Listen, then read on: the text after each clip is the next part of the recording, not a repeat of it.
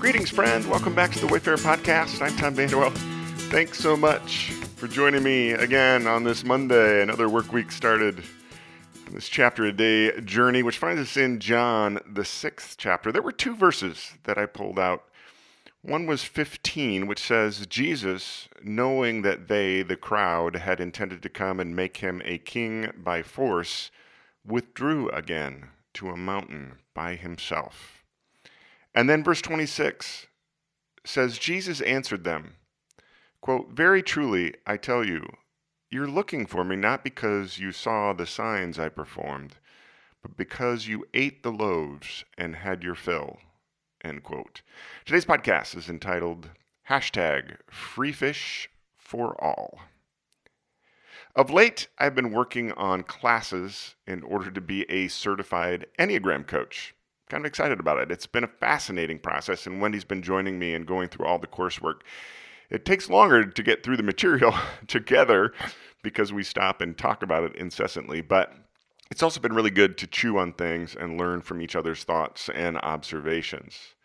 Now, over the years, I've done all the major assessments that are out there the Myers Briggs and the DISC and the Trent Smalley and all of them. And I found them all helpful. The thing that I've come to love about the Enneagram is that it gets below just the behaviors and personality to mine our core motivations. It unearths our core desires, core fears that drive our thoughts and behaviors. In today's chapter, John relates an event that gets to the heart of the identities of Jesus and his followers. Jesus and the 12 are together along the shores of the Sea of Galilee when this huge crowd of people come looking for Jesus. Now, Jesus had been carrying out his magical ministry tour in the region, and the crowds were swelling as they ate up Jesus' miracles. The 12, now these are disciples, proteges, apprentices, Padawans. They're supposed to be walking in Jesus' footsteps and learning from him at all times. And as the crowd's are approaching, Jesus asks them where they can get enough bread to feed the crowd.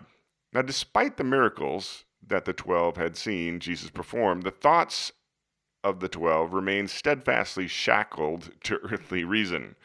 All they know is that they have neither the bread nor the money to feed the thousands of people who just showed up.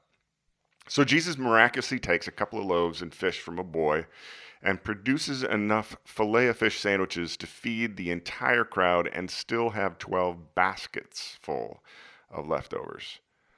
The crowd goes wild. I mean, Jesus' popularity at this moment is at an all time high. 5,000 likes with one miracle. Word of mouth marketing is out of control. Jesus is numero uno on all the trending charts. Hashtag Jesus feeds hashtag free fish for all. I mean, Jesus can ride this wave of popularity all the way to Jerusalem and take over. Instead, Jesus sneaks away in the middle of the night across the lake. The crowd wakes up and immediately they search to find out where their miracle man and his magical ministry tour has gone. They find him in the town of Capernaum. Immediately, Jesus makes that crucial observation that I quoted at the beginning of the podcast. Very truly, I tell you, you're looking for me, not because you saw the signs I perform, but because you ate the loaves and you had your fill. Now, I find it critically important to see what's happening, not on the surface of the events in today's chapter, but in the hearts and motives of those involved.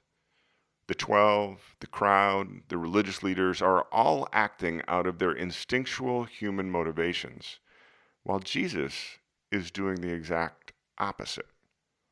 Jesus' miracle produced enough bread for 5,000 people to have their fill, hoping that the miracle will lead people to realize his true identity, to hear his real message, and to understand his true goal. I am the bread of life, he said. Those who eat my flesh and drink my blood. And in that, he's foreshadowing his death and the word picture he would give his followers to remember it. Those who do that will never die, but will live forever. End quote. Now, the religious leaders are worried about their own earthly power, wealth, and prestige, their identity as the learned religious teachers of the nation is threatened by Jesus' popularity and his power. In order to maintain their power and appearances, they are looking for a reason to discredit Jesus, and Jesus just gives it to him.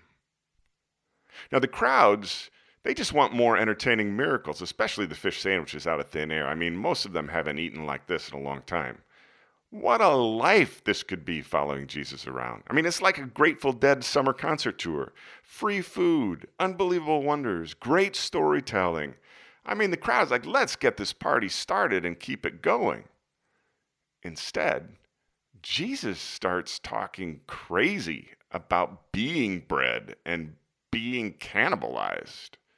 Dude, I don't think he's serving fish sandwiches anymore. Let's get out of here. This sucks, man. That could have been epic. Now the 12 are beside themselves.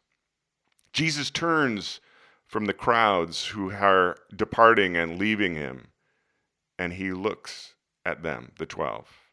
And he knows that they are on the verge of bailing out too.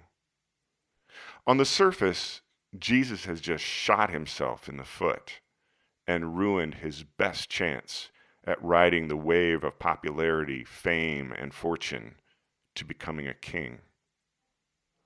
In the quiet this morning, I'm reminded that Jesus told the twelve that he was, quote, not of this world, end quote. Before Jesus' ministry began, the prince of this world offered Jesus all the kingdoms of this world if Jesus would only bow and worship him.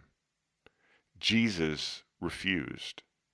And that gives me a glimpse into the Jesus words and actions in today's chapter. It appears to me that Jesus' motivation, his motive was to bring a kingdom to this world that looks nothing like the kingdoms of this world. In fact, I've come to realize that the kingdom Jesus came to share is opposite the kingdoms of this world that he turned down. It's no wonder that his actions made zero sense from a human perspective. Now, the further I get in my journey, the more wary I've become of institutions and popular trends that are really just another kingdom of this world serving fish sandwiches under the guise of promoting God's kingdom. Yet when I try to discern their motives, I'm left sensing that it's the same motives as any other kingdom of this world. But of course, while Jesus called his followers to be discerning, he forbids us to judge. So I'll leave that to him. It's my motivations that are my responsibility. Why do I do the things that I do? What is truly driving my thoughts, words, actions, and relationships. If following Jesus means shunning the kingdoms of this world and living out the kingdom of God as he prescribed and exemplified, then how am I doing with that? These are some good questions to mull over as I enter another work week. What I'm doing on my personal and vocational task list doesn't really matter at all if I don't have clarity with regard to why I'm doing any of it. I hope you have a great week, my friend. We'll be back here tomorrow.